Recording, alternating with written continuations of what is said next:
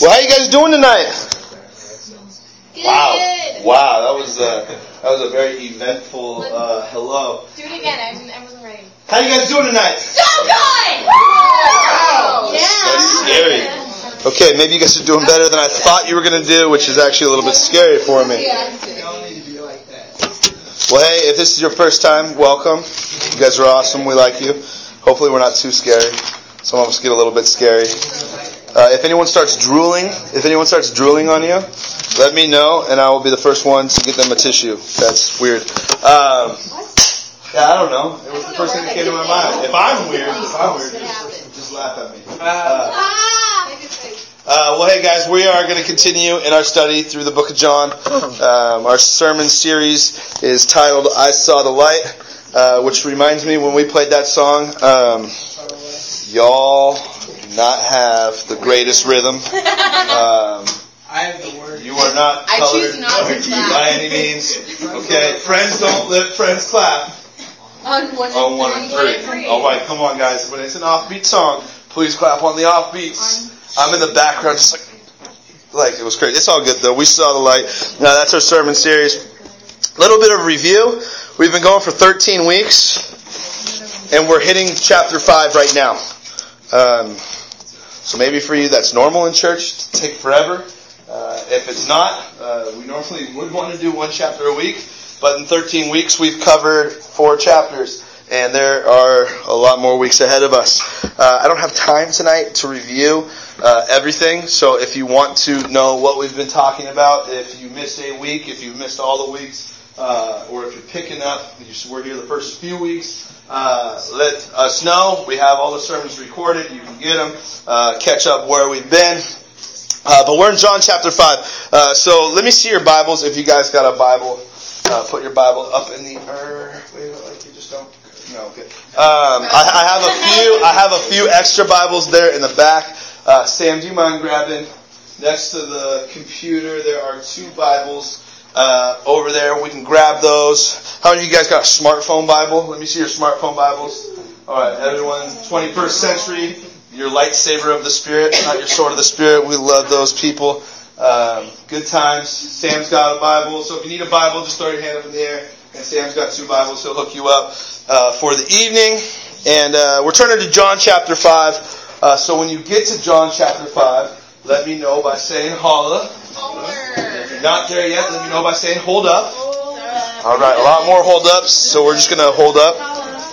Is that what you're gonna do? We're gonna hold up just just a tad bit. It's like a it's like a bank robbery. A hold up. It's good. You guys having a good week so far? I know it's only Tuesday, so the week's technically been going. Well, if you use the Western calendar, the week's been going. This is the second day. If you use a real calendar, uh, we've been going for three days. Um, Sunday being the first week or the first day of the week. So, how many of you guys' young weeks are going well? Anyone got a good week so far? Tammy's got a birthday tomorrow. And my nephew is going to be born either tonight or tomorrow. That'd be a sweet birthday present to have a nephew born. That's awesome. Um, good times. Well, if you guys are all there, you guys all there? John chapter 5? Rock solid. Here we are. Uh, I'm going to read the whole thing. Uh, not really the whole thing. I'm just going to read up through verse 16. Uh, so follow along with me. Uh, I'm reading on the New King James. I brought with me tonight, just because I wanted to be funny, uh, it's called the Word on the Street Bible. I love that Bible. Uh, this is a Bible attempt. I say attempt because it's not really very Bible-ish, but I use ish uh, properly. Um, this is the Bible translated into Ebonics. And if you don't know what Ebonics are, it's uh, literally the word on the street. Yeah, it's good. Uh, but I was going to read out of it tonight, but John chapter 5 is not in there. Like I said, they leave some things out. It's a street Bible. Some of it fell out on the road. So uh, it's fun. It's a good read. Look it up on your own time. Good time. Good fun. I know, right? I tried.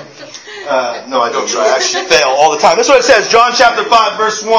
Follow along with me. After this, there was a feast of the Jews, and Jesus went up to Jerusalem. Now there in Jerusalem, by the sheep gate, there was a pool, which was called in Hebrew Bethesda, having five porches. In these lay a great multitude of sick people, blind, lame, paralyzed, and waiting for the moving of the water. For an angel went down at a certain time into the pool and stirred up the water. Then whoever stepped in first, after the stirring of the water, was made well of whatever his, the disease that he had. Now a certain man was there who had an infirmity for 38 years. Then Jesus saw him lying there and knew that he already had been in the condition a long time. And he said to him, do you want to be made well? And the sick man answered him and said, Sir, I have no man to put me into the pool when the water is stirred up. But while I am coming down, another steps in before me. And Jesus said to him, Rise, take up your bed and walk. And immediately the man was made well, took up his bed and walked. And that day was the Sabbath. The Jews therefore said to him, Who was cured? Is it the Sabbath? This is not lawful for you to carry your bed. And he answered them and said, Hey, he who has made me well said to me, take up your bed and walk. And then they asked him, Who is the man who said this to you? Take up your bed and walk. But no uh, but the one who was healed did not know who it was, for Jesus had withdrawn, uh, and a multitude began in that place. Afterwards, Jesus found him in the temple and said to him, See, you have been made well. Sin no more, lest a worse thing come upon you. And the men departed and told the Jews it was Jesus who had made him well. For this reason, the Jews persecuted Jesus and sought to kill him because he had done these things on the Sabbath. Question. Um, the girls and I were talking at Girls Retreat. Can you do a mini sermon at some point soon on this? Sure, sure. We'll talk a little bit about it even tonight. So that's good. Well, let's pray, uh, and then we'll dive into God's Word. God, we thank you so much for your Word. God, we thank you that your Word is living and active, that it is sharper than any two-edged sword. God, it penetrates, uh, God, through our bone and our marrow to our soul and our spirit. God, and we pray that tonight, God, your Word would speak to us uh, at our most inner being. God, I pray that your Word would bring change. Uh, God, that every single one of us, we would not leave here the same as we came, but God, we would be changed uh, for the good by your word. God, your word has so much in it. Uh, God, so much truth. Uh, God, and we just want to be rocked by your word tonight. Uh, so God, I pray that you would speak through me, that none of my words, uh, God, that would be of me, uh, God, that, that I wouldn't be able to get them out of my mouth, God, that, that your perfect word would come through. God, anything that be of me may just fall on deaf ears. Uh, but God, we want your perfect uh, and true word to ring out. So God, we thank you and we praise you. Uh, in your name we pray. And everyone said, Amen. Amen. How many of you guys, how many of you guys uh, have heard of the word mercy? Anyone here mercy? Raise your hand if you've heard of the word mercy. I've heard of it. Okay, yeah, you heard of it? Yeah, it's kind of a word that most people have heard. Um, if you guys haven't heard the word mercy, have you heard the word merciful? Because the word mercy is hidden in merciful um, or merciless, which means no mercy. We're going to be talking a lot about mercy tonight, um, and uh, that's actually what the whole night's about. Uh, John chapter five, the first portion of it is all about mercy. So if you don't know a whole lot about mercy, uh, we're going to kind of unpack what mercy is all about uh, tonight. But mercy is not a natural human trait, um, and uh, at least not here in Western culture. In Western culture, we like to focus a lot on uh, strength and uh, courage and justice and mercy is not a natural uh, human trait. Uh, we have a hard time uh, with those who need help. Okay, uh, naturally, when we see people who are in, in need, something we tend to look the other like the other direction. That's the natural, the, the natural tendency. It's like, I don't want to really get my feet dirty, my hands dirty. I'm just going to continue doing my thing. But here's the thing um, uh, people are in need of mercy, right? Okay, people are in need uh, of help. I've heard it said before, and I remember hearing it said, maybe you've heard it said before, that God helps those who help themselves. How many of you guys have ever heard God helps them who helps themselves? Okay, uh, not a lot of you raised your hand. That's that's probably a good thing because uh, I remember hearing it when I was younger. People were like, "Yeah, it's in the Bible. God helps those who help themselves." I'm like, "Okay, yeah, it's in the Bible. God helps those who help themselves. Uh, newsflash, that's not in the Bible anywhere. Uh, God doesn't help those who help themselves. It's just not biblical. Uh, God actually helps those who are helpless. Uh, this phrase, God helps those who help themselves, was actually written by, you guys ready for this? Benjamin Franklin. You guys know who Ben Franklin is? The kite and the key and the electricity. We have lights, uh, thanks to Thomas Edison, not Benjamin Franklin, but he got electricity. Um, good times. Uh, and he wrote this down in his good uh, good almanac, almanac uh, from 1757.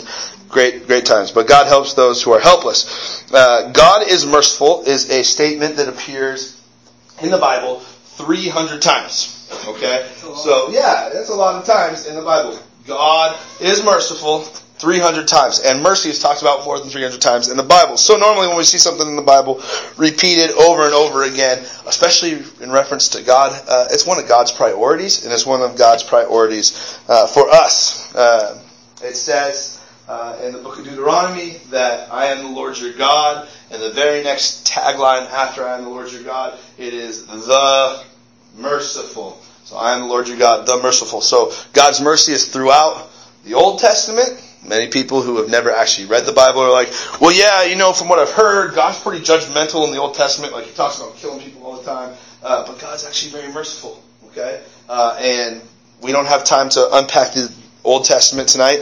Uh, we really don't have time to unpack the New Testament tonight. We're going to unpack chapter 5. Um, but it's all about God's mercy. In Ephesians, uh, Ephesians chapter 2, uh, we're told how we, as human beings, uh, we are, uh, from the time that we are born, we are dead in our sin. Okay? Because of our trespasses, because of what we have done, we are born into a bloodline that is a sinful bloodline. Um, we are dead in our sin. And then Ephesians tells us, but God, so we're dead in our sin, but God, two of the most theologically important words you'll ever see in Scripture, but God, uh, and then it goes on to say right after, but God, in His mercy, has brought us back to life. Okay, and it's through His Son Jesus, and we're going to talk about that uh, tonight. Uh, but just has uh, a lot of mercy. And in this section of Scripture, uh, we see a uh, guy who's sick, who's at a gate and at a pool that is at that gate, and the pool's name is Bethesda. Everyone say Bethesda. Bethesda. All right, one more time because I didn't see everyone do it. Bethesda. All right, right, okay. We, we we don't name our pools that. We normally just name them swimming pool, not Bethesda pool. Uh, but that was a joke. You can laugh. It's okay, right? Swimming pool. Okay, okay, bad. Um, check that one off the list. Don't use that ever again. Um, Bethesda actually is a Hebrew word uh, that means house of mercy. Go figure. We're talking about mercy, and Bethesda means house of mercy. But it really wasn't a house of mercy at this time. It is told to us here in the scripture. There's a lot of sick people, a lot of blind people, a lot of lame people. Not like people that are losers lame, but people who like can't walk or move lame. Uh, and there's probably some losers there too. So it's a house of misery, not a house of uh, mercy. And uh, lots of people wallowing in their sickness, and uh, just not a very uh, fun place to be at this time period. Uh, when we look at the Bible, okay, we want to know what time period and what things are going on so we can better understand uh, the context of everything. At this time period, uh, the Jews and Israel is under the rule of the Roman Empire, uh, and the Romans they did not like mercy at all. Um, mercy was looked upon actually as a weakness. Um, and uh, I just watched a movie recently. Uh, I'm actually, I think I'm going to endorse two movies in this, but I'm not really endorsing them. I'm just telling you I watched them.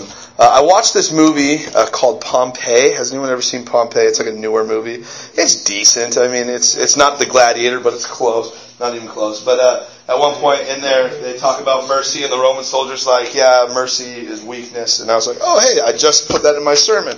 What do you know? Um, it was actually said by a Roman philosopher. Listen to this. Uh, mercy is the disease of the soul. Mercy is the disease of the soul. So to the Romans, mercy was kind of like, no, you don't show mercy because we are all about strength, we're all about honor, we're all about courage, justice, and all that fun stuff. And mercy uh, was not at the forefront. In all reality, it was a merciless world. Paul, when writing to the church in Rome, in Romans chapter 1, uh, tells us that the world uh, is a malicious, and a merciless place, a place where no mercy abounds, uh, and just a really sad situation. Uh, so here we have Jesus, uh, and Jesus uh, is going to step into a merciless situation, uh, and he is going to share mercy. He's going to touch some folks with uh, some mercy. And here's the thing. Uh, not only does he touch someone with mercy, not only does he change this person's life, because this person literally could not walk, and Jesus says walk, and they walk, but he also changes their soul and their eternal destiny. We're going to talk about that in just a little bit. Uh, but Jesus, Jesus commands us to do the same thing. Jesus commands us to show mercy wherever we go. Jesus says this, blessed are those who are merciful. Okay, Jesus is all about mercy. Have you guys heard me say mercy at least 50 times tonight? Yeah. Okay, I don't know. I haven't actually counted how many Mercy's the word of times. the day, Alex. Mercy's the word of the day. Yep. Word of the day brought to you by Count Dracula. Or, you guys watch Sesame Street? You guys remember Sesame Street? Yeah. Come on. Here's a little thing about Sesame. Well, because it's the word of the day, like vowel of the day. Yeah, word of the day, mercy. Uh, I have one little side note about Sesame Street. Uh, do any of you guys remember the theme song to Sesame Street? No. It was a little bit like, "Can you tell me how to get how to get to Sesame Street?" You guys know they never answer that question. No. We never know how to get to Sesame Street. I've always wanted to go see Big Bird and Snuffleupagus, but I can't get to Sesame Street because they don't tell me how. What about Grouch? I don't like Grouch. He's a grouch. But I got to show mercy on Grouch, so we'll do it. All right, back to the back to the sermon. Uh, those who are followers of Jesus, if you claim to be a follower of Jesus, uh, then you innately will become someone who is merciful. Let me say that again. If you are a follower of Jesus, then you will innately become someone who is merciful. Why? Okay? What is a follower of Jesus? Well, a follower of Jesus is a disciple, okay? And the term disciple literally means apprentice to a master. And it means someone who is becoming, the apprentice is becoming like their master in entirety so that they then can become a master who would take on apprentices. So if we are following Christ, if we are claiming to be disciples of Christ, then we are going to take on all of Christ's attributes. Paul says, follow my example as I follow the example of Christ. We're told by Paul also to be imitators of Christ. The word Christian actually means little Christ. It means I am a mini representation figure of Jesus. So if we are Christians, if we are Christians, then we will become merciful. But that is not our human nature, and mercy is not what we're always about. Um, I got a really cool story about mercy. Uh, I heard this. Uh, I was listening to a pastor talk about mercy, and he told this story. I was like, that is a sweet story. I'm going to tell my group about this story. It's pretty cool. Uh, back in the day, uh, well, still today actually, uh, but back in the day, uh, the American Red Cross. You guys all heard of the American Red Cross? How many of you guys have your American Red Cross blood donor card? Okay, that's not even on topic of what I'm saying, but that's cool. Um, give blood. I, I did it in high school. Fun. Um, so the American Red Cross was doing some aid uh, to this country in Africa that was really going through a civil war, tearing it to pieces. And uh, so the American Red Cross was going and doing some aid there. And at one point, uh, this guy and a few of his buddies, they come to the American Red Cross Donation Center uh, where they're taking donations for uh, for aid to go to this African nation. Uh, and these folks, they come and they say, hey, you know, we've recently converted to Christianity, uh, and, and God's really changed the way we act. He's changed our hearts. Uh, so we have these boxes full of things that we want to see if you could use uh, to help uh, bring some aid to those who are in need. And the American Red Cross uh, said, "Yeah, this is awesome. Uh, we'll do it." And uh, so they did it. So when it gets to Africa, they open it up, and this is a real story. Okay, you can go look it on the Google or the Google, the internet. You can Google it on the Google on the internet. Uh, they open up the boxes, and there's like hundreds of Ku Klux Klan robes. Okay, these dudes used to be in the Ku Klux Klan. They became Christians. They had these giant white robes. They said, "We don't have any use for them anymore. Maybe you can find use for them." And they were cut into little strips that ended up being band-aids that helped be the band-aids for like thousands of these African people. Talk about a complete role reversal and like mercy at its finest. I know it, it, it's crazy, but that is what mercy is all about. And Jesus, uh, Jesus is going to give us a model for mercy uh, in this section of Scripture. So, all that being said, uh, that was the intro, and now we're going to dive into the sermon. Woohoo! Long intros. Uh, so, if you're taking notes, which I see a few of you guys taking notes, um, I would encourage you guys to take notes. Not because I think I have anything good to say, because I really have bad jokes, uh, but just so you can remember what God's Word has to say. They say you have a 80% better chance at remembering or retaining information if you take notes. I'm also doing your college professors a uh, good job here by saying, hey, take notes in college as well. College professors are all giving me ten dollars for that, so it's going to be good. Uh, but yeah, no, take notes, and then if you read them a second time, it jumps up to like 96% better chance at retaining it. And if you read it out loud, if you take notes and you read it out loud, you're like retaining of uh, the knowledge that you learn is like 98%. Okay, so take notes because uh, I think notes are important. Uh, Jesus is going to give us four things uh, that we deal with uh, when we're talking about mercy. And all of them uh, kind of uh, unfold here in this passage of scripture. The first one, if you're taking notes, uh, the first part of mercy that we're going to experience, uh, or that we should do to be merciful, is to gather frequently. Okay? Point number one is gather frequently. Everyone say gather. Gather Frequently. frequently. Nice. You guys would be a great third grade class. That's what third grade teachers do. Not, I'm not patronizing you, I promise. Uh, uh, but Jesus, this is what verse 1 says. It says, After this, there was a feast of the Jews, and Jesus went up to Jerusalem. Okay, Jesus is in Jerusalem all the time in the Gospels. Uh, and there's a feast of the Jews. We actually don't know what feast this was, um, but scholars would say maybe it was probably Passover, a Passover at the time. Uh, and so Jesus goes up to Jerusalem. Now I want to make a few points uh, tonight about Jesus' ministry because I think these are really important. Uh, you guys know Jesus at the time uh, was Jewish, right? Not just Jewish by blood, but Jewish by religion. When Jesus was on the planet, there was no such thing as Christianity because Christianity was about Jesus and Jesus being there. Jesus was a Jew. Okay, everyone tracking with that? Okay, we're solid? Everyone got that? Did you guys know Jesus was not a Christian? Okay, solid. Now we're going to roll. Uh, Judaism, however, um, today and back then uh, was in no means a perfect religion, was in no means uh, a perfect thing. But even though it was imperfect, uh, Jesus still used this uh, as a vehicle to minister. Uh, Jesus was a very Jewish man. He grew up in the temple, okay? Uh, from the time he was 12. He had his bar mitzvah in the temple. Like, Jesus legitimately was a Jew of Jews. This dude was in the temple all the time. He went to synagogue all the time. We see it in scripture. He was in synagogue all the time. You got a question? I see your hand raised. Um, did they wear yarmulkes back then? Possibly.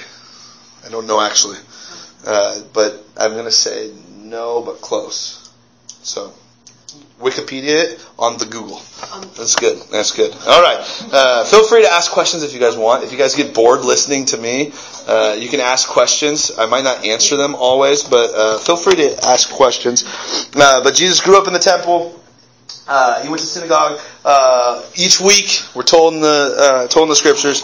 Um, this is how Jewish Jesus was. Uh, it said uh, in Galatians chapter four, it says that Jesus was born into the law. Like he was literally born like I am Jew through and through. It's not supposed to rhyme, but it did. Um, and he used uh, this time as being Jew. He used uh, synagogues. He used the temple. He used feasts um, as what's that? Do you get number two? Number two. Point number two? Oh no, we're going to be on point number one for another ten minutes at least. Okay, it's just it's all good. Uh, but Jesus used these gatherings uh, to further uh, God's plan. Okay, uh, in these gatherings, Jesus furthers God's plan, and I would argue that the best uh, opportunity for us to get to know people and to get to know people's needs is to gather frequently. Okay, I want to say that again. The greatest opportunity for us to get to know people and to get to know what people's needs are is to gather frequently. It's become a really big trend in America to do my own personal Christianity, my own personal Jesus. Like, I don't go to church because me and Jesus, we have our own little relationship thing going on. Uh, that's not good. Okay? I, I want you guys all to hear that. Uh, it's not good to be alone. It's not good to try and do this personal Jesus. I don't need church. Okay, uh, I'm not saying that because I'm a pastor. Uh, I'm saying that because that's what the Bible has to say, and we're going to get there in just a second. But uh, God's flock, or God's church, or God's gathering, or God's fellowship uh, needs mercy. Would you guys agree that there are people uh, who need your help? Okay, look around the room right now. There are people who need your help in this room. Uh, I probably need some of your guys' help. It would be really nice. I don't know how to tie my shoes. No, I'm joking. Uh, Charles Spurgeon, Charles Spurgeon said this. Uh, he said, "Some try uh, to go to heaven alone in solitude, but Christians are not." Uh, com- can you read my own notes. But Christians are not compared to bears, lions, or other animals who live alone. Uh, but Christians are compared to sheep because sheep like to be together. Uh, we as Christians, we should like to be together. Okay? Look at your neighbor and say, Hi, I like you. I want to be together with you. Okay. Now look at the person who you didn't look to because you were a little like awkwarded. Uh, look to the other side and say, I actually really want to be with you too. Wesley, that whiteboard loves you. Actually, you probably just see a reflection, so you might love yourself. It's all good. All right. I just digressed and I lost all of you guys. That's awesome. Can I rein you all back in? Yes, I'm with you. I like to be together with you. So Thank I'm you. here. Thank you. All right. Wow. People want to be together. That's great. Okay. So what does it mean, uh, and what does this have to do with mercy? What does being together, what does gathering frequently have to do uh, with mercy? It's simple. When we do this, we get to know the needs of the church. Turn with me, if you will, in your Bibles, real quick, to Galatians. Um, Galatians chapter 6. And when you get to Galatians chapter 6, uh, we're going to be looking at verse 10. This is what it says in Galatians chapter 6, verse 10. It says, Therefore, which is a good word, as we have opportunity, let us do good to all. That's a good, like, statement. When we have the opportunity, let us do good to all, right? But then it breaks it down even more. It said, especially to those who are in the household of faith. So when given the opportunity, do good to everybody, but especially to those who are in church. Does that make sense? Okay? And to do good to someone who is in church, you might have to know the person, so you might have to go to church. I know, it kind of works that way. It's crazy. Uh, to show mercy, we don't have to look very far. Uh, so why do people go to church? Uh, why do people go to church? I'm going to throw that out. Now I'm going to ask you guys a question. Why do people go to church? To grow. Okay, to grow. Great. What's another reason why people go to church? What's that? Social. Yeah, it's a social life. To be close to God. To be close to God. Great. Why do people go to church? What's another one? To learn. To learn. Great. To look spiritual. So there you go. To look spiritual. That's good. Not to be spiritual, but to look spiritual. That's good. Why do people go to church? I'm asking a question. I, I want you guys to just fire answers at me. Because that's a great one. Because they want to. Okay, that's good. What's another reason why people go to church? There's a good looking guy. Because people from work ask them to. Yeah, that's awesome. Yeah. Weddings and funerals. Weddings and funerals. That's great. People go to church for weddings and funerals. People go to church for Easter and Christmas. Those are the To find a CEOs of church. Yeah. Christmas, Easter only is awesome. To find a spouse, Yeah. that's a great reason to go to church. Awesome. Um, any other reasons why people might go to church? Because their parents make them. What was that? Wait, what did you say? Okay. Okay. Um, yeah, I'd say probably one of the number one reasons in America why people go to church is because they feel obligated to, whether it's their parents tell them to or they're dead afraid of the big voice in the sky saying, I'm going to crush you if you don't go to church. Uh, people just feel obligated to go to church, okay? Uh, and since people feel obligated to church, like they feel like it's a duty, like, I should go to church. I'll tell you this, this, is funny. Um, if I could have my way, uh, I like to just hang out, and so sometimes, like some Sunday mornings, I wake up like I do not want to go to church this morning. I would rather sleep in. It's a Sunday, okay? Yeah. Raise your hand if you're tracking with me. You'd rather not go to church on Sunday. Yeah, it happens, okay? Uh, but since I'm a pastor, uh, and since I just do the like, just do it, uh, I go to church all the time. But I see people in like Starbucks. I see people in public who know I'm a pastor, and uh, uh, they come up to me sometimes, and this is awesome. Uh, and if you said this, I love you still. I'm not making fun of you, I promise. Uh, but people will come up to me and start to be like, "Hey, Matt, how's it going? I should really be in church." It's like they try and like beat me to the punch. Like that's what I'm going to say. Hey, I didn't see you in church. I was like, no. But like people are like, yeah, I should really, I should really go this week, shouldn't I? And it's like, okay, yeah, maybe you should. I don't know. Uh, but like people feel obligated to be in church. Uh, some people feel like they're forced to be in church. How many of you guys have ever felt forced to go to church? I hope Wesley didn't like pull a knife on you guys to bring you guys tonight, uh, but that's awesome. Uh, yeah, some people feel forced to church. Like some people feel forced, like their parents have their parents have like suppressed them and be like, you need to go to church. Like your grandma went to church, your great grandma went to church, I went to church, so you're going to church. Uh, and for some people, that's how they grew up. And then when they like turned 18 and they're able to make their own decisions, they're like, I don't want to go to church. It's real. Uh, other people, I'd say the number two biggest reason why people go to church uh, is really it's a social aspect. Okay. Uh, going to church there's a lot of people. And there's a good opportunity to just talk to people chat with people laugh at people uh, actually like make fun of them and then laugh at people. Uh, it's like one giant facebook party at church. Woohoo! Everyone having a good time doing their own thing. Uh, hashtag church social.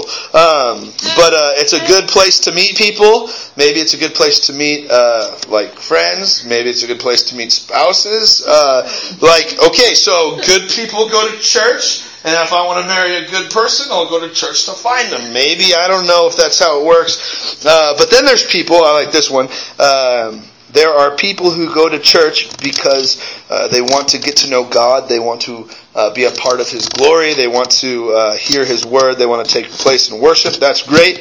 Um, but uh, I think there's a fourth reason why people go to church. Uh, it's probably the maybe the lowest on the list, but it's probably one of the most noble, and it, it should be a reason why we all want to go to church. Uh, and that is uh, to go to church uh, to be used by God to bless others. Okay? We should go to church uh, to be used by God to bless others. Turn with me, if you will, just a few pages forward in your Bibles uh, to Hebrews chapter 10. Hebrews chapter 10, and there's a very important verse. I didn't make this up. This is actually in the Bible. It might even be in the Word on the Street Bible. I don't know. But it says this. Uh, Hebrews chapter 10, verses uh, 24 and 25. It says this, And let us consider one another. So now look at the person on your right and say, I consider you. I consider you. That's old school. Look at the person on your left and say, I consider you. There we go. We just considered one another. We just followed the Bible. Yeah. Okay. So consider one another uh, in order to stir up love and good works. Okay, you don't have to stir your neighbor. That's a little weird. Um, but then it goes on this: not forsaking the gathering together of each other. Okay, as in the manner that some do, but exhort one another as so much more you see the day approaching. Here's what the author of Hebrews on the inspiration of the Holy Spirit says. He said, "Don't forsake the gathering together of the saints." Okay? Do not forsake going to church. Well, then the argument is like, well, Matt, doesn't the Bible say, like, we are the church? The church isn't four walls. It's not a building like we are. Yeah, you are the church. Okay, that's great. Um, but Jesus also says this. He says, upon this rock I will build my church. You know, the Roman Catholic Church has said, oh, that's talking about Peter. No, actually, the Greek word there for rock is actually pebble, and on these pebbles being who? First Peter tells us that we are living stones tightly fit together. So the church is individual people being built up on one another. So us together is the church. That make sense? Let's say that again. You individually, you are the church, you are the temple of Christ, but the church is built up of you, me, you, them, all of us, tightly knit together. We are the church.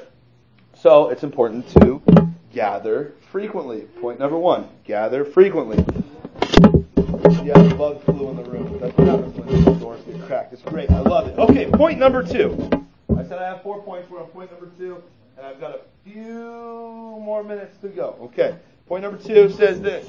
If you're going to do this whole mercy thing, if you want to understand how to do mercy, one, you need to observe compassionately. Okay? Everyone say observe. observe. Compassionately. Guys are getting really good at that. I love that.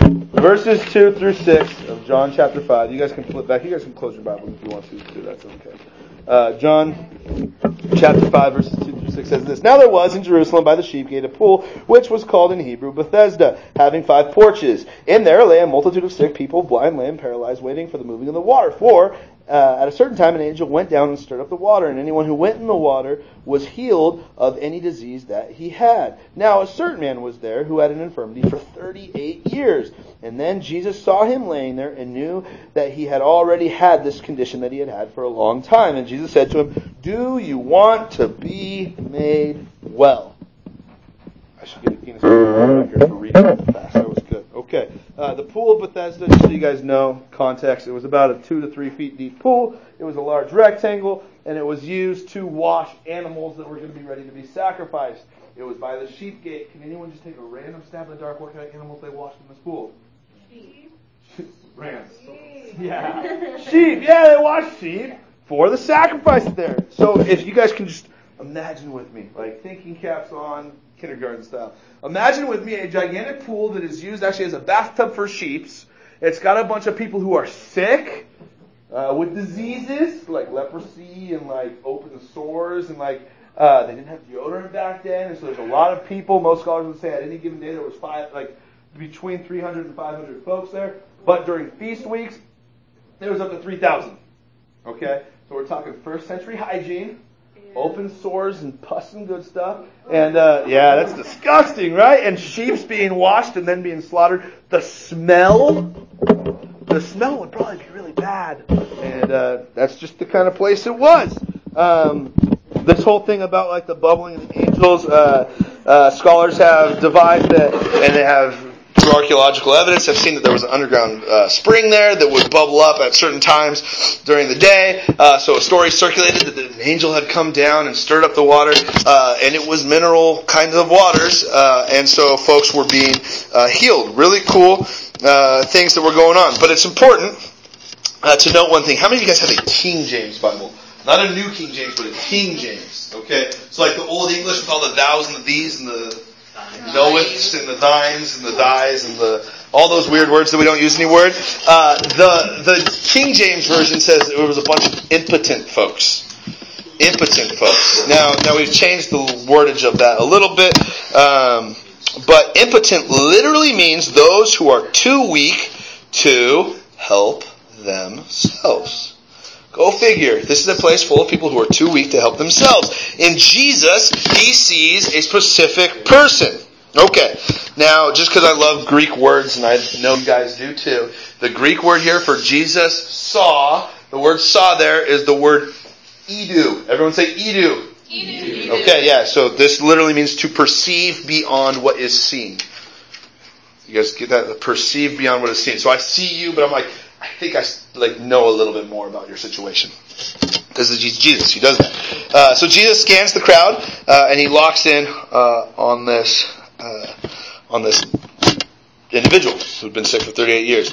Uh, and when I think of this Jesus like scanning the crowd and then locking in, I just saw a movie. This is the second movie I said I was going to see. I watched this movie. I think it was from like 2008 maybe. Uh, it had Russell Crowe. It was directed by Ridley Scott. It had Leonardo DiCaprio in it as well.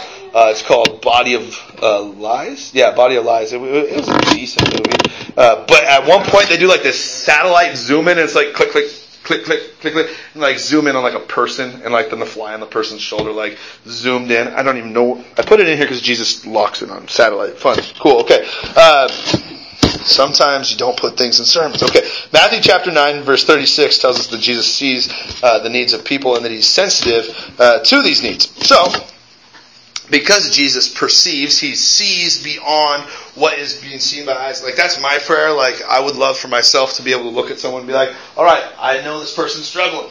Okay? And now I want to extend mercy. Stephen, you got rear-ended, your bumper, I know it's, it's yeah, like, he really did get rear-ended. Not a good time. Okay, back on topic. Okay, uh, that's my prayer for myself. And since, uh, uh, since Jesus showing mercy and stuff, the church uh, has really taken mercy and everything uh, to the extreme. Uh, churches throughout history have built hospitals, orphanages. Um, they did like relief work. Do you guys remember when that earthquake took place in Haiti? Do you guys remember that? That was a while back. Churches were like all about like let's send a missions team to Haiti. Let's raise money for Haiti. Uh, great things. A buddy of my dad, uh, a buddy of mine, his dad is the vice president of Medical Teams International. Like really cool things going on. Uh, lots of money was raised uh, for helping Haiti. Okay, uh, Christians like to show mercy. The church tries to show mercy uh, to the best they can. Atheists uh, sometimes ask the question: uh, If God is so loving if there's a loving God, then why is there hurt and pain in this world? That's a good question. Okay, it's a yeah, it's a good question. But but my question to the atheist would be, if there's so much hurt and pain, why are you sitting here asking the question? Why aren't you doing something about it? Uh, and uh, just to go along those lines, Richard Dawkins. How, how many of you guys have ever heard of Richard Dawkins? Okay, really brilliant man. He's British, so when he talks, it sounds cool. Uh, but uh, he's an atheist, very outspoken, uh, and he was like, when the whole Haiti thing went down, he's like, "Hey, let's prove that atheists are good people. We're going to raise money." So in one month, his atheist coalition raised ten thousand dollars pretty cool. Uh, and he was like super happy, like putting it on all the things. Well, in that same amount of time, one Christian organization raised like a hundred million. So it, like, the church is all about mercy. Like we like helping out. Uh, there was a testimony I heard. I, I, I thought this was pretty cool. Uh, folks uh, with a church were going into the Middle East and they were bringing relief and aid uh, to children in a war-torn area. Okay, the Middle East is full of war, uh, and they weren't allowed to bring things in, so they get stopped by the guy at the airport who's the the minister um, of religious things in there. He's he's in the government. Uh, this was back when it was still Saddam Hussein rule. And so uh, he stops them and says, "Hey, why are you bringing this stuff in?" Uh, and they say, "Well, hey, we're not here in the name of America. We're not here in the name of the West. We're we're, we're here in the name of Lord Jesus, and we just want to bring and help out." And so this is a very uh, militant. This is a very uh, Islamic individual, and he says, "Wow, okay." We just figured that all Americans were Christians and that they hated us. And uh, but we didn't realize there was actually Christian Christians who uh, loved us, and so they led them into the country, and they were able to do their thing. Really cool thing. Uh, and so, where I'm going with all this is, uh, uh, we are to, as believers, we are to be observing people with compassion. Okay, we are to show compassion to all people. So you take your little finger, okay, or your pointer finger, uh, and point it at yourself, yourself Okay, and say, I, I should, should, be compassionate. Be compassionate. Yes, you should. Now go do it. Okay. See, that works out great when you guys do that. So, when we gather together, okay, and when we observe, uh, there's going to be uh, a time where our third point will have to take place, okay? If you are someone who wants to be merciful, point number three is you are going to have to confront with honesty. Okay, there will come a time when you are going to have to confront somebody honestly. Okay, uh, that's not easy. How many of you guys have ever had to confront one of your friends when they knew they were going through something and it was like they were having a hard time and you had to confront them honestly and be like, "Hey, come on, let's let's like get real here." Yeah, it's not it's not ever easy. Um, Jesus asked the guy this in verse six. I, I, I love this. Uh, I, I, I think Jesus kind of had a sense of humor is it okay to say Jesus had a sense of humor? And he like yeah. he liked the trick questions. Okay, Jesus sees a dude who was sick for 38 years. Okay, and Jesus asks him, "Hey, do you want to get well?" Like, duh, I'm here at this place waiting to get healed. Uh, it's like going to a hospital bed. Okay, uh, I I was in the hospital eight days at one point. Uh, and someone came in on the fourth day and was like, "Man, you probably really wish you weren't here." I was like, yeah, absolutely. Like it's it's that's just duh. Uh, and Jesus asked the question, uh, "Do you want to be made well?" Uh, but I think this is the reason why Jesus asked this question. Okay, and, and, and this might be the most important uh, point. Uh, Jesus knew uh, that this guy was comfortable. Okay, he's been there a long time. and Jesus knew he was comfortable, and Jesus was asking um, if he wanted to give up that comfortable lifestyle. Um, because, uh, imagine, you are injured, you can't move, so you're just chilling. Uh, you get pretty used to the lifestyle. Uh, what do I mean uh, when I say used to the lifestyle? Well, these guys actually lived pretty good. They got to sit down all day in the shade by a pool, watch all these people who actually worked for a living, who worked in the very it's the Middle East, very hot area, and got to watch them walk by. Uh, they got to hold out these little buckets where people are like, "Oh, you're sick." They put money in it, right? So they got these contributions. Uh, they got people who gave them pity all the time. Which how many of you guys know when times are like bad, you like getting pity. I mean, let's be honest. Like, okay, I'll come eat ice cream with you. That, that's guys don't do that. We just, but okay, good time. I try. Girls do that. Yeah. Okay. It's not just in the movies. Okay. Uh, uh, you never have to work. Okay. Like, like that's the good life. Like, let's be honest. It'd be nice not to ever have to work. Uh, it's an easy life. You didn't have to do anything. Uh, I saw this article. This is crazy. Uh, Bo posted an article, I think it was like two days ago, about this panhandler uh, who like was seen leaving her post on the freeway with her cardboard sign and like hopping into like a brand new Escalade. Okay, uh, That is sneaky. go crazy. Okay, check this out. Um, good majority, not all panhandlers, like some are legit, uh, but a good majority of them make up to three hundred dollars a day. How many of you guys have made three hundred dollars in one day before? Okay, yeah, like if you've worked construction or something, maybe, but like three hundred dollars a day. Let's think you're doing it five days a week. That's fifteen hundred dollars a week, which you factor that into like six thousand dollars a month, uh, which six thousand dollars a month, like for a year, is like seventy two hundred dollars. I mean, seventy thousand dollars. That's a good life being a panhandler. Yeah, they have life easy, and so Jesus is asking hey, do you want to give up your lifestyle? Because healing this man, healing this man, would mean he has to give up his lifestyle. Okay, Jesus confronts a dude who's going through a hard time. And he confronts him honestly. Um, but, uh, how many of you guys know when you have confronted your friends honestly, uh, maybe they're having a comfortable time. Maybe they're used to the situation that they are in. Um, how many times, I just spit, that was gross.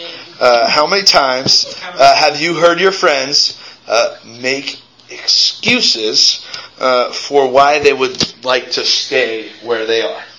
Yeah, it happens, okay? Uh, maybe you yourself have made an excuse why you want to stay in your comfortable time when you know you need to change. Check this out. Check this out. This is what the dude says to Jesus. Jesus says, Do you want to be made well? And the dude says, Well, I have no one to put me in the water. And then he makes another excuse because when I try to get to the water, someone always gets there first. It's just, it's kind of comfortable being where I'm at. And, uh, and so Jesus, uh, he confronts him very, very um, honestly. Uh, but we like to make excuses. Uh, and when people make excuses, uh, we need to show mercy. Uh, but we need to show them love also. And I'm going to get to the, the tough love part of it. Uh, Romans chapter 12 tells us that mercy is a gift of the Holy Spirit. Okay, very cool. Um, and I have taken, this is the cool thing about the 21st century and uh, church in the 21st century, you can take a spiritual gifts test and you can do it online and it'll tell you what your spiritual gifts are. I've done it multiple times, like, okay, good times. Uh, but every single time I do it, mercy is like dead last. Like, I am not a very merciful person. Uh, I try to be, like, and I pray, Jesus, give me more mercy. But like when I hear people going through a hard time, I'm just like, dude, there's the exit door. You can like figure out how to get out of this thing. Let's do it, okay? Um, and that's important, but we need to show mercy. Jump to verse 13. This is what verse 13 says. It says, but the one who was healed did not know who it was uh, who had healed him, uh, for Jesus had withdrawn into the multitude uh, that was being at that place. Okay, so then Jesus sees him again in the temple and says, "See, you have been made well. Now sin no more, lest a worse thing would come upon you." Uh, what could be worse than 38 years of being sick? Uh, try eternal suffering. And Jesus tells him, uh, repent uh, and turn. And Jesus, uh, in his love, confronts and deals with this stuff the person's going with. He deals with not only his physical body, but he deals with his soul. So here's the thing: mercy is great, okay, but mercy is only as great as how much you love the person, okay. Because there's a lot of like false mercy. You can like pretend like, oh yeah, that's rough, really rough. But if you truly love the person, you're going to say, all right, hey, get up, get up and walk. Get up. Okay? And how many of you guys know there's times in your lives where you need a friend to confront you honestly and like kick you in the butt and be like, let's go. Have you guys ever just had that friend to get was like a let's go kick? Okay. Yeah, that is a very necessary thing. And if we truly love someone, if we truly have mercy on someone, then we're going to say, hey, let's go. But Jesus not only deals with uh, his his like physical get up, let's go. He deals with his spiritual as well. Uh, and this is what mercy truly is caring not just for the broken body, but for the broken soul. Uh, Augustine, uh, one of the great church fathers, he said, If I weep for a body for which the soul has departed, should I not also weep for the soul from which God has departed? Uh, in essence, if I care about someone physically, I, I should care so much more about their soul. And, uh, and, and that's a very true thing. Uh, and no message uh, in the gospel uh, is greater uh, than the healing that comes uh, via mercy. So, what happens when we show mercy? Because not everyone wants to receive mercy. Okay, not everyone wants to receive mercy, and uh, the Pharisees then go on in the in the verses that follow to go on and uh, and give Jesus a hard time about this. Like, yeah, you didn't have like like what are you doing? It was the Sabbath. Yes, we'll talk about the Sabbath at a later time. Uh, but the Sabbath, you weren't able to do any work on the Sabbath. Okay, uh, I have uh, a few friends of mine who are not Jewish, but they work at a Jewish daycare, uh, and they also get to do like some like babysitting for Jewish folk. Uh, and this is crazy. Okay, I kid you not.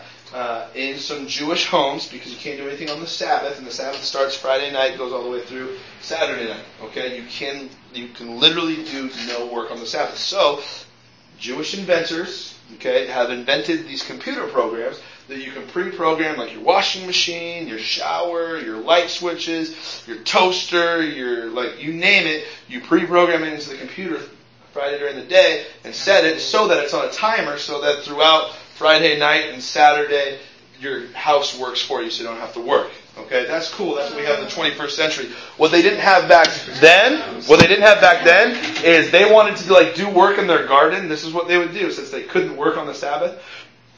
What they would do was they would, this was their loophole because they were able to do a little bit of work in their house. What they would do is they tie a rope around their waist and then tie it to the inside of their house so that then they could walk outside and walk anywhere in the city with this long rope because technically a part of them was still in their house they were able to work outside. Like they made a bunch of excuses for why they could work. But these folks who made all these excuses are saying, Jesus, you know you can't like heal people on the Sabbath. Like that's no good.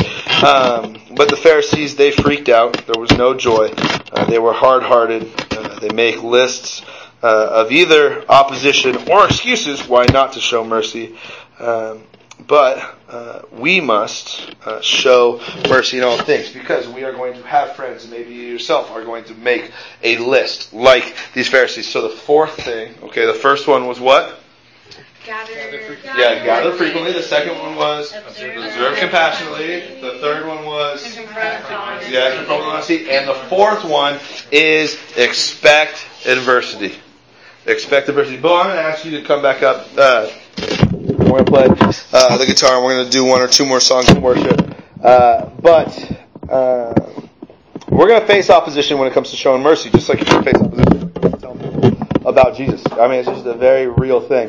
Uh, and people are going to make lists uh, of excuses why they don't need mercy. They're going to make lists of excuses uh, why they don't need to hear about Jesus. But uh, we must pray what Jesus prayed for the church. Jesus prayed for the church uh, in Matthew chapter 25, uh, verse 35 through 40, that uh, we would have eyes to see what people are truly going through. Okay?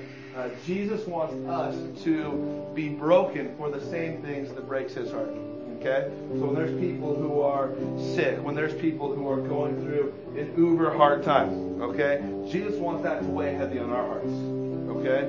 When you have a friend who's going through something really hard, it should be something that weighs heavy on your heart. Okay? Uh, not so that you can be like dragged down and sucked down into it with them. No, but so that you can stand with them and pick them up and pull them out of it. Okay? How many of you guys have ever been in a hard time where you were just down and you felt like you needed a friend to help pick you up out of the situation? Yeah, I think we've all been there. Okay? And here's the thing. Since you've been there, since you know what that's all about, uh, when you see people in that, go help them out. Okay? Maybe you've been helped out by someone. Okay? Remember what that feels like and go show mercy. But uh, the prayer that I have for myself, and this is something that I really need help with. I, I, I want to have my heart ache. I want to have my heart break when people are going through hard times. Uh, I want to feel what people are feeling. Faces behind me is great. Uh, and, and, and like, I want to understand and I want to experience and give that same mercy uh, that Jesus gave me. Okay? And so, that would be my prayer for you guys. Uh, so, so with every, uh, with every eye bowed, we're just going to pray. Uh, and we're going to pray uh, just a simple prayer uh, that Jesus said that we would have mercy and, and, that we would be given by His Holy Spirit a greater measure of mercy. but also tonight, because I believe anytime uh, we preach the Bible, anytime we preach uh, Jesus, uh, that there should be an opportunity. If you've never uh, had an experience with Jesus, if you've never met Jesus, uh, Jesus wants to meet you. Uh, Jesus, when he dealt with this guy, he said, "Hey, I don't just I don't just want to fix your broken body. I want to fix your soul." Okay, and he says, "Go and sin no more." Go and sin no more. And that's the whole thing of the gospel. Hey, it's not a whole list of rules. It's not a whole list of regulations. Christianity is not about like being perfect, okay? Because we're not perfect.